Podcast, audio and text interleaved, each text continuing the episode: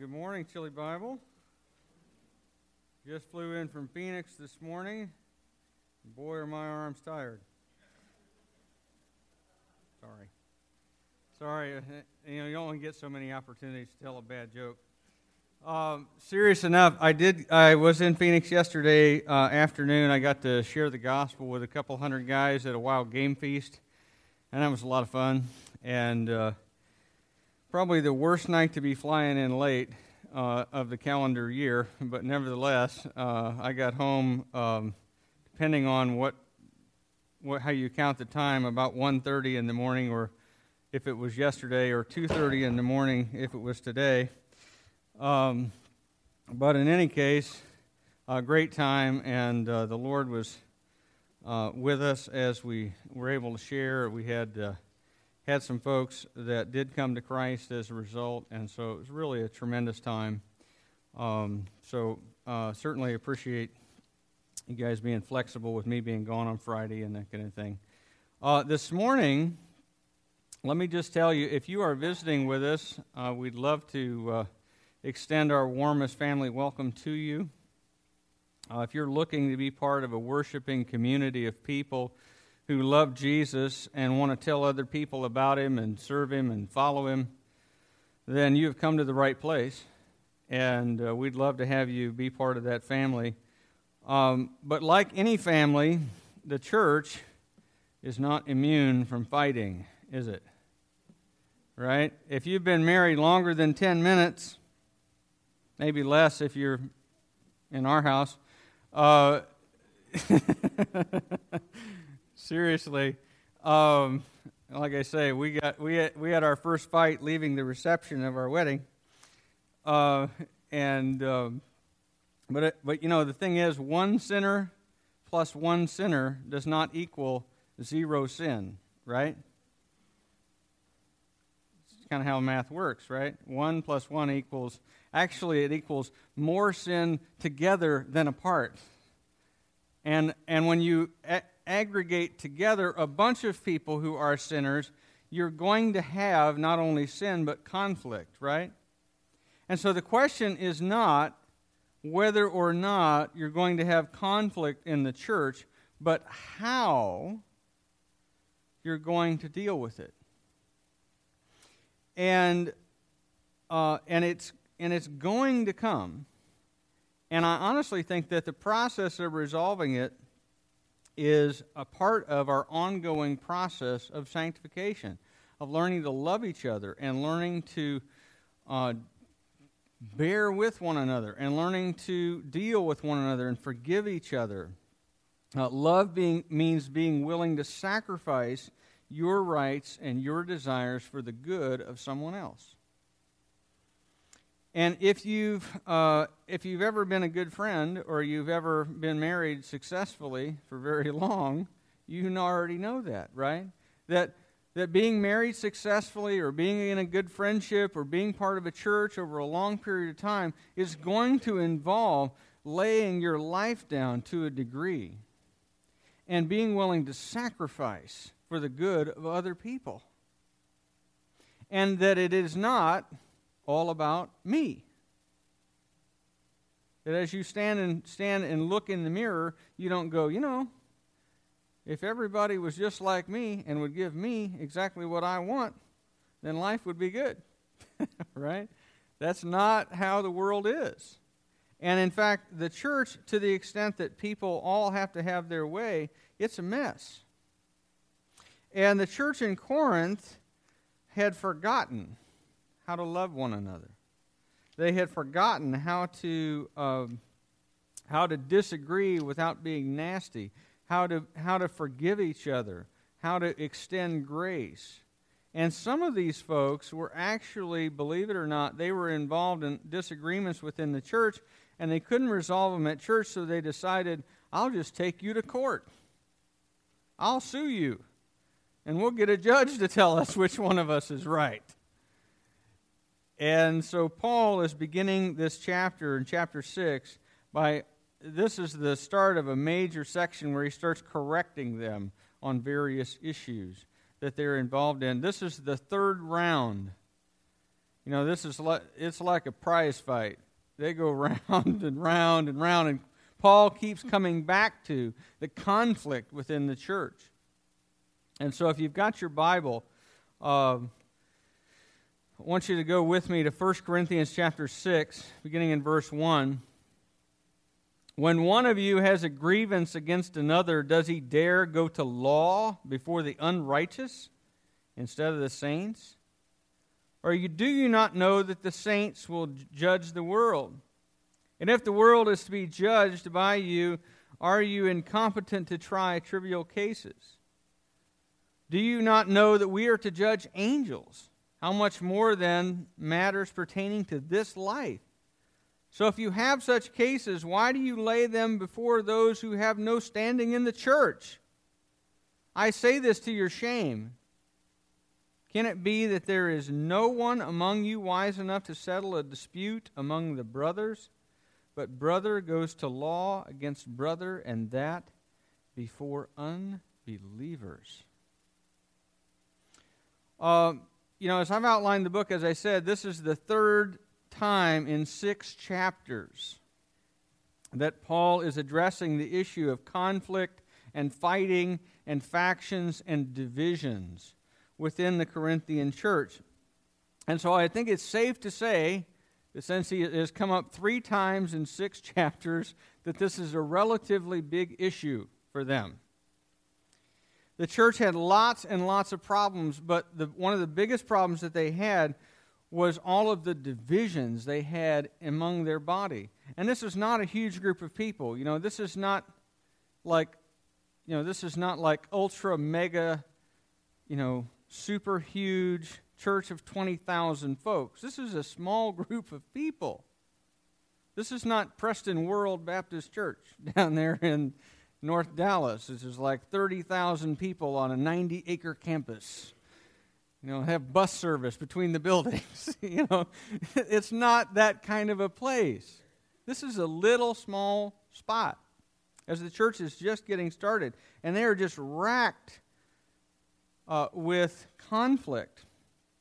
And, and before we, get, we dive in a, a little bit, I want to tell you a little bit about the Roman legal system. Roman law was often a whole lot better in theory than in practice. In theory, justice was blind and the laws apply equally to everybody. In practice, what happened was generally speaking, it was a very stratified society, and everybody had kind of their own social level. And if you were a high ranking person, socially speaking, then the court system almost always decided in your favor. Almost always. And one of the reasons for that was not just that you were higher social status, but also it was because you had the money to be able to grease a few palms in the judicial system on your way through. And if you were poor, you very often not only couldn't afford good counsel to represent you, but you didn't have any money to, you know, come to an understanding with the judge. And so it was a system that was radically tilted toward the wealthy and powerful and, uh, and toward the oppression of the poor and weak. And so Paul, and on top of that, you could, you could eventually, and people did this, you could advance in society. This is a face based culture where you would lose face if you lost your court case, and you would gain standing if you won. And so, one of the ways, believe it or not, as crazy as this sounds, to gain social standing was to sue someone at approximately your social level because as you would sue them, if you could bribe the judge and you would win, then, then there'd be a big announcement in the paper or whatever, you know. Hey, Joe won his case. Oh. And what would happen is that social contacts and, uh, and money and people wanted to flow toward those of higher status. And so you got, it got to where you couldn't do business unless you, you know, were connected to the right people. And so if you lost your case, you not only lost social status, you started to lose money. and started to lose your ability to even make money and maintain what social status you had. And so you got to actually have a system of competitive suit and countersuit as everybody's trying to claw their way to the top of the greasy pole.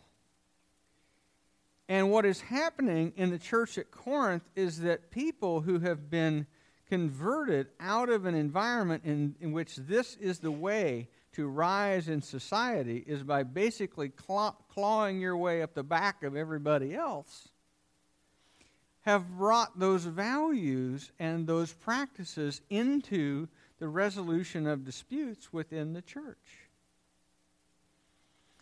And everybody has decided they want to all be top dog within the church. And it's, of course, a totally inverted value system from that of those who follow Jesus. And let's remember, we follow a man who was sold by his best friend for 30 pieces of silver, which was the price of a slave. And then he died a slave's death, naked, outside the city gate, with his clothes being sold off, and then buried in a borrowed tomb. This is not a way, following that guy is not considered socially advantageous. And yet, people want to embrace Jesus on the one hand and still maintain all of their cultural stuff on the other. And there's a fundamental conflict between trying to beat up your way up the up everybody else through everybody else's life, you know, stepping on everybody uh, on all on on the way through the church as a way of somehow advancing to a position of leadership. And yet, that's what people are trying to do. And they're suing one another as just one aspect of this. And Paul, when he hears about this from the church at Corinth, is first of all shocked that they would take personal disputes between believers to the secular courts. And it's not that Paul doesn't recognize the authority of the secular court system. I mean, Paul is in it part of his life. And on top of that, in Romans 13, he says you are to obey the authorities because the authorities are, are put there by God for the punishment of evil and for the praise of those who do right. And you're to obey the secular authorities. And if Paul could say that about Nero, I can assure you he would say the same thing to you and I about the authorities in our life. And so Paul is not against the secular court system or against the secular system of government, but what he is saying is look, there's a fundamental inconsistency here between what you are doing and how you are treating one another and who you are as believers in Jesus Christ. Because here's the deal you will one day rule with Jesus over the entire world. And yet, somehow, within the church here, you cannot figure out how to settle a petty argument without going to the legal system? Really? I remember that Seinfeld episode where Kramer and uh, Newman are playing Risk, you know? They've got all the they've got the board laid out and it's hours and hours and it's high intensity and so forth. And uh, Jerry says to uh, what's the gal's name? Elaine, yeah, yeah, Julia Louis Dreyfus, right? He says, two men playing for world domination who can't run their own lives, right? and and and that is the idea that Paul is saying here. You're going to one day rule the entire world with Jesus, but you can't figure out how to solve an argument over, let's say, paint color in the church. How is that possible? How is it possible that people who are, in, who are indwelt by the Holy Spirit of God, who are possessors of membership in the family of God, who are, who are being transformed by the Spirit of God in obedience to the Word of God, can't resolve petty conflict? And he is absolutely floored that they're unable to do this, and that instead they have to resort, resort to some unbeliever telling them how to live. And he says, Don't you know you're going to judge the angels? Now, let me be careful here. I don't think that believers uh, take, take part in God's judgment. In other words, you know, we don't send people to hell or anything like that. But what he means is, you know, Paul is a, is a Paul's a Jew, and if you remember, there's a book in your Old Testament called Judges, and these judges were not necessarily people who, uh, you know, sat in a bench and wore a robe and a you know white powdered wig and said, "You're to do this. You're to do this. The fine for what you've done is this." That, that wasn't their role. Their, their role was as rulers of the people of Israel. And if you look back at your Bible, in, uh, believe it's uh, Psalm chapter 8, verse 5, it talks about how human beings are made for a little while lower than the angels. But the idea is, is that eventually there will be a reordering in God's system.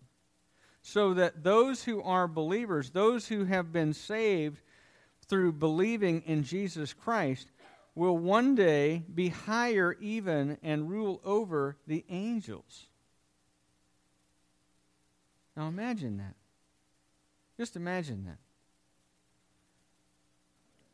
You know, you think about what the angels did and what kind of power that they have. You know, it was, the, it was an angel who led the people of Israel through the wilderness. It was an angel who delivered Jerusalem from the Assyrian army, and one angel took out the entire Assyrian army of 185,000 soldiers in one night.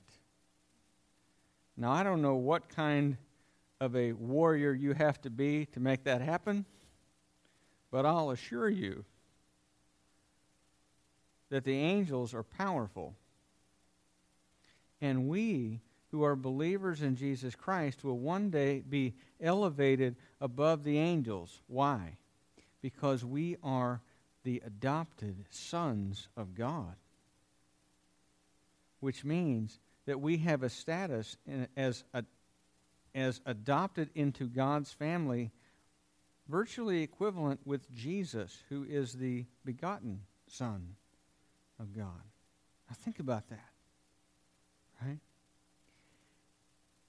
And Paul is saying, Don't you realize who you are? Don't you realize, because of your belief in Christ, what awaits you? And yet somehow you can't figure this out? Really? That's his question. Uh, if, if that's true for all eternity, how is it you're un- incapable of settling things in the church here and now? Is the wisdom of the unbelieving really so superior to that of those who have the Word of God that you have to go to them? But that's what their actions indicate. And so Paul is really taking them to task.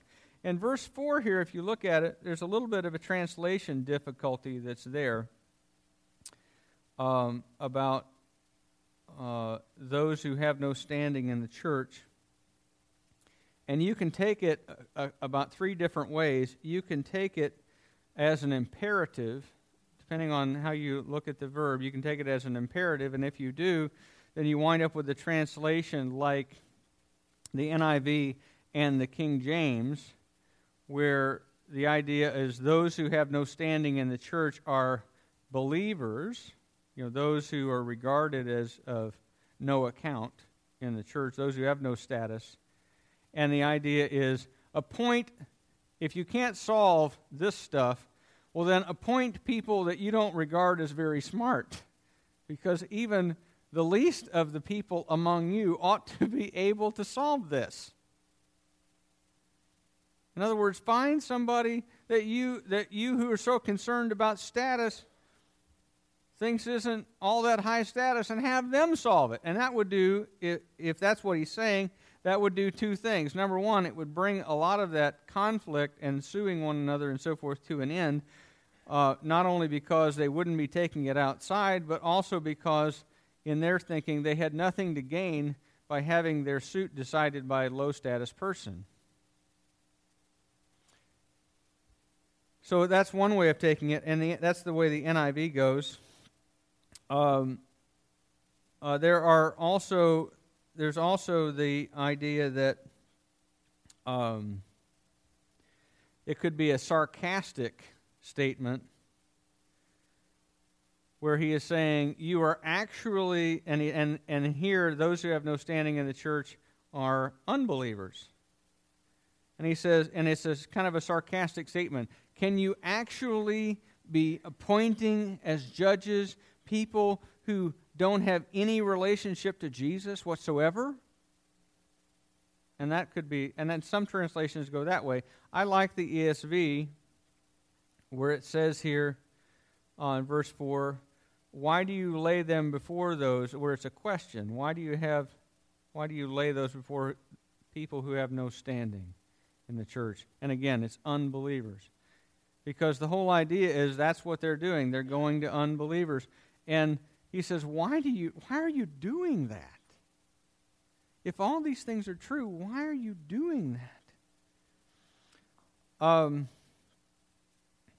the whole idea, again, of uh, that Paul is underlining all through the book of 1 Corinthians is that if you believe the gospel that Jesus Christ is the Son of God who was crucified for our sins and was raised from the dead, if you believe that, there are implications.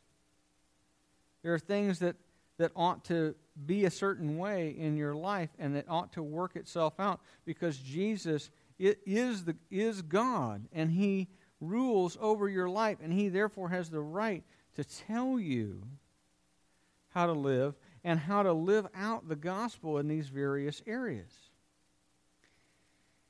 And and the idea that you would therefore be more concerned about status than about your brother and your sister in the church is totally antithetical to the gospel.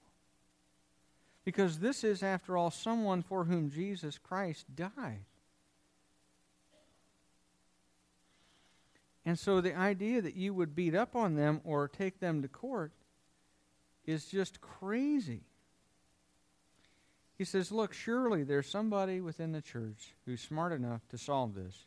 And if there's not anybody smart enough, appoint the least important guy and have him solve it. And then verse 7 and 8, he continues. He says, To have lawsuits at all with one another is already a defeat for you. Why not rather suffer wrong? Why not rather be defrauded? But you yourselves wrong and defraud even your own brothers. And and here Paul has kind of a play on words with the word loss. He says it's already a loss for you that you are even doing this. And so why not lose deliberately? Why not choose to lose? rather than suffer loss. And the idea is it's much better to lose face and, and even material losses, even to lose money, than to lose spiritually if you win your court case in secular court. And the reason is is that if you win, if you take your fellow believer to court and you win, you have still lost. And here's what you've lost not much, just the fact that you have brought Jesus and the gospel into disrepute, that you have made it seem like the Christian life and the Christian faith is absolutely no different and no better than unbelief. You probably ruin relationships with your brothers and sisters in the body of Christ, but other than that, it's no big deal, right? And Paul says, look, given the costs given the costs, isn't your relationships within the body of Christ worth more than even a substantial amount of money? Or a substantial amount of social standing that you might gain? Isn't a person is, who is my brother or my sister worth more? You know, I have one brother and I have two sisters. And if they call me and they need something, if it's within my ability or power in any way, I'm I'm there. I'm doing it. Why? Because they're family. It's my brother. That's my sister. That's my niece. That's my nephew. I'm there. I, I don't even I don't even have to think about it. For that matter, I don't even need to pray about it. Because I already know the right thing to do. My brother or my sister is in need. I got to help them. And I'm not going to take advantage of them. Why? Because they're family. And Paul is saying the same thing. He's saying, look,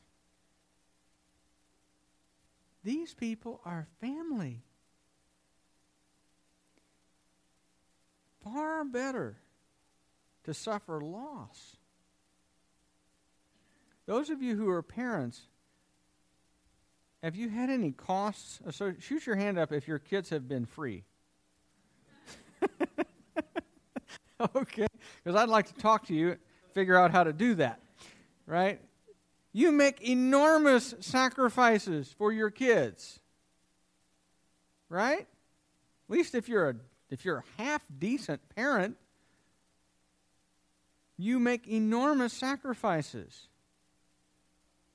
How many of you have sat down and, and really thought about how, you know, and like worked out how much each, each one of your kids costs you on an annual basis? I'll bet none of you. Right? Karen and I do joke that we will eat a lot more sushi when the kids are grown. right? right? Uh, yeah, we'll see. Right? But um, but you don't count the cost. You don't write. You don't go well. You know, you don't. You're not trying to balance it out and go. You know, you cost me three thousand dollars in groceries alone this year. You know, you don't tally that up. Why? Because it's your kid and their family, and you love them. And, and basically, kids are like a, a net resource sucking machine, right? You know? And, and that's, but, but, but you know that going in. When you decide to have them, you know that. You know there are going to be costs. And, and the thing is, is if the body of Christ really is a body, and if it really is a family, you know there are going to be costs. Or at least you ought to. You ought not go into a church assuming that no one's ever going to hurt my feelings. I'm never going to be offended. And relationships with others in the body of Christ are going to cost me nothing. In the same way, you wouldn't assume that having kids is going to be a universally pleasant experience which will be completely free. Right? If you believe that, talk to a mother who's had got a baby that's about eight weeks old about how much sleep she's getting and, and how tired she is about the cost and whether or not it's worth it. To a woman, even as exhausted as they are, they will say, Absolutely, it's worth it. It's my child. It's my child. I wouldn't, I wouldn't give up my baby for any amount of money. And the same thing is true within the body of Christ. Amen? If we really love one another, then we don't worry about what the costs are. We worry about the relationship with the person. Because why? We love them and their family. Let's look at some more of this. Verses 9 and down through verse 11. Do you not know that the unrighteous will not inherit the kingdom of God? Do not be deceived. Neither the sexually immoral, nor idolaters, nor adulterers, nor men who practice homosexuality, nor thieves, nor the greedy, nor drunkards, nor revi- revilers, nor swindlers will inherit the kingdom of God. And such were some of you. But you were washed, you were sanctified, you were justified in the name of the Lord Jesus Christ and by the Spirit of God. Now, there are two reasons why that paragraph is there. You know, whenever you're reading your Bible, and by the way, I recommend that. It's a good thing. I know that sounds maybe obligatory from your pastor, but seriously, it's a good thing to read your Bible. And when you're reading, one of the best questions you can ask yourself is why is this text here? And what I mean by that is not why did God put this in the Bible, but why is it in the spot that it's in? And and there's two reasons for it. One is that it's a transition paragraph between dealing with lawsuits and fraud. Some of these people are actually using the law to swindle one another. And that's obviously sin, right? And so Paul wants to address, uh, address that, but then he's also making a transition between that topic and another area where they're in sin, which is dealing with sexuality. And that's next week. Uh, we'll get into that. And so he says, look here, you've got, you've got this kind of behavior going on within the church of people who are defrauding one another, and then, as we'll see next week, people who are being sexually immoral. And he's saying, look, you got to understand that what you're doing is what unbelievers do. And you better be careful that you aren't one of them, even though you are attending church. Because if you look at it, verse 9 here, it says, Do you not know the unrighteous will not inherit the kingdom of God? He is implying they should know that. Amen? It's something he taught them. It's something that we should know too. And here's the, here's the, the, the real truth on this sinful people do not go to heaven. They don't. Willful, unrepentant sinning, like the kind Paul lists right here, is evidence that you don't know Jesus. It's evidence that you don't really know Jesus. Because God is not in the business of simply whitewashing sin, He is in the business of transforming sinners. Amen? And so he says, look, you got to consider this kind of stuff. And so let's look at the list. He starts off with the sexually immoral. It's the word, literally, it reads pornoi. And it's a form of, of, a, of a word that's just kind of a, what I would call a junk drawer word. Everybody have a junk drawer at their house?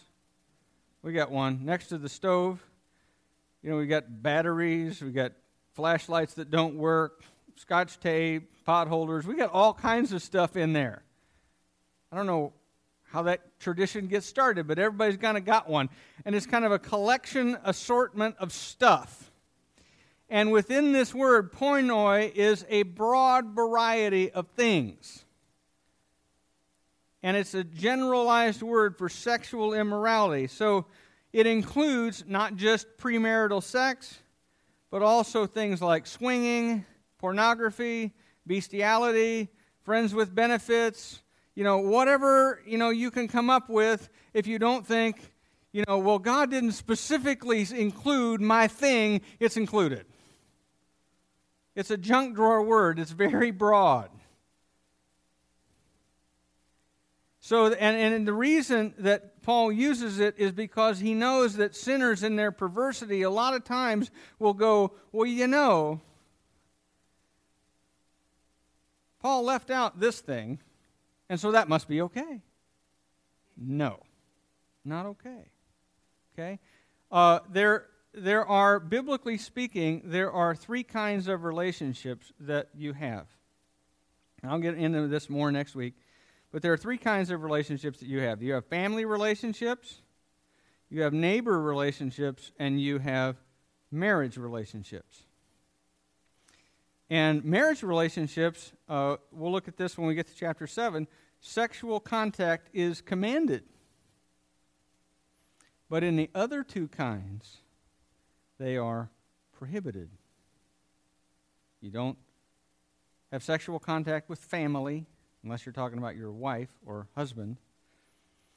Uh, and that's obvious, right? Everybody should nod right here and go, yeah, you don't do that. Uh, and then and then on top of that, anybody who is not family is your neighbor. They're your neighbor. And you don't have sexual contact with them either. And by the way, those of you who are single, just let me tell you, there is not a fourth category, biblically speaking. A lot of times people want to make one and they call it dating, courting, what have you. And they say, well, see, we're dating, so we get to have a little bit of sexual contact. No. This person is either is either your neighbor or they're your spouse. If they're a believer in Christ, they are a family until they are your spouse, and sexual contact is not permitted. But with, once you get to marriage, it's commanded, and so then you enjoy. But there is no fourth category of relationship. And so, whatever you know level of perversity somebody is into, this covers it. But just in case he, it, people are confused, he specifies a little further. He says, "Nor idolaters." And idolatry obviously includes things like, you know, Karen and I, one time as a class assignment when I was at seminary, went to the uh, Hare Krishna temple in Dallas. And, and uh, serious enough, they pulled back a curtain and they got behind it a metal grate with this little idol that they offer food sacrifices to every day, and they dress in different clothes every day. Put new clothes on the idol and they offer him food. And when the curtain came back, I, I, I swear to you this is true. I leaned over to Karen and I said, Behold the great Oz. Okay. and and people get down on the floor in this temple and they bow down to this thing. Now that's idolatry. But other things are can also be idols with or without the statue. Amen. So you know, if you're into cars, that's fine, but be careful that you not worship and serve this thing that you drive, or don't, but leave parked in the garage. You know, uh, it's fine to have a job, but if you worship and serve and build your life around this thing, that's idolatry. It's fine to make money, but if you pursue making money at the expense of everything else, including your relationship with God, that's idolatry. It's sin. It's what unbelievers do. And he says, also not adulterers. If you are married and you are sleeping with someone who is not your spouse, you're an adulterer. If you are watching stuff on the internet and you are married that you ought not be watching, and you know what I'm talking about, you're an adulterer. It's sin, it's evil. And then he says, men who practice homosexuality. Uh, here he uses two different words, actually, uh, so that he covers both halves of the relationship. And I'm not going to clarify that, but, but whatever kind of homosexual you might be, you're covered. Nor thieves, nor the greedy, nor drunkards. In other words, people that we would today, we want to say that they're sick and that they're an alcoholic Paul calls them a drunkard. They're in sin. Why? Because being a drunk is a form of idolatry where you worship and serve whatever is in that bottle. And it's elevating that as the center of your life rather than God. Being greedy is a similar form of idolatry. To act as if money is the center of life is to dethrone God and put the almighty dollar in his place. If you work on Wall Street, you got to be careful right here that you're not greedy. Heck, if you're poor, you got to be careful that you're not greedy. and act as if money is the, is the cause of all kinds of prosperity and happiness and joy in life. That's greed. Nor revilers. Revilers are somebody who slanders people or blasphemes God. Or swindlers, which is what some of the Corinthians are doing. Is defrauding and swindling each other. He says, None of these people will inherit the kingdom of God. Why? Is it because they lost their salvation? No. Biblically speaking, you cannot lose that which you never possessed. And if you are engaged in this kind of behavior as someone who purports and professes to be a believer, it is evidence of a strong variety that you are not saved and never were. And on top of that, the Bible says that you can't lose your salvation, that you are born of an incorruptible seed, Peter says. Uh, Jesus says in, in the Gospel of John, chapter 10, verse 30 and 31, he talks about how those who are his, he says, My sheep hear my voice, and I know them, and I give eternal, that is, everlasting. No one ever used to have what was everlasting. He says, I give, I give eternal life to them, and no one can take them out of my hand. And my Father, who has given them to me, is greater than all, and no one can take them out of my Father's hand either. So, in other words, if you really know the Lord, you cannot lose your salvation. However, if you're engaged in this, better be careful because you're giving really solid evidence that you don't, in fact, know Jesus. Because Jesus transforms those whom he saves. Amen? And this is real serious. In fact, look at verse 11. He says, Such were, and I love the past tense, such were some of you. In other words, this is the kind of stuff you used to do as unbelievers. All this whole long laundry list of grossness. He says, You all used to do that stuff, but, and you ought to circle that word. You know, they don't, in Bible prints, you know, they don't, they don't put stuff in all caps like when you get a, one of those angry emails from somebody, you know. But you ought to put that word but in all capital letters right there because that word right there is underlining what Paul is saying. But you were washed, you were sanctified, you were justified by the Lord Jesus Christ and by the Spirit of God. In other words, you have not only been given new life, you have been given the power to live out the new life. You not only have righteousness imputed to you through the death of Christ, in other words, credited to you to given to your account, though you had no righteousness of your own, you also, through the Spirit of God, have righteousness imparted to you by which you are changed and made to look like Jesus, so that you leave this junk in the past where it should stay. And Paul is saying, you got to be careful. Don't be confused. If you are still doing this stuff, maybe you never experienced the change that Christ brings. Because if there has been no change in your life since you trusted Christ, maybe it's because there has been no change and you haven't really trusted Christ. You got to be careful with this.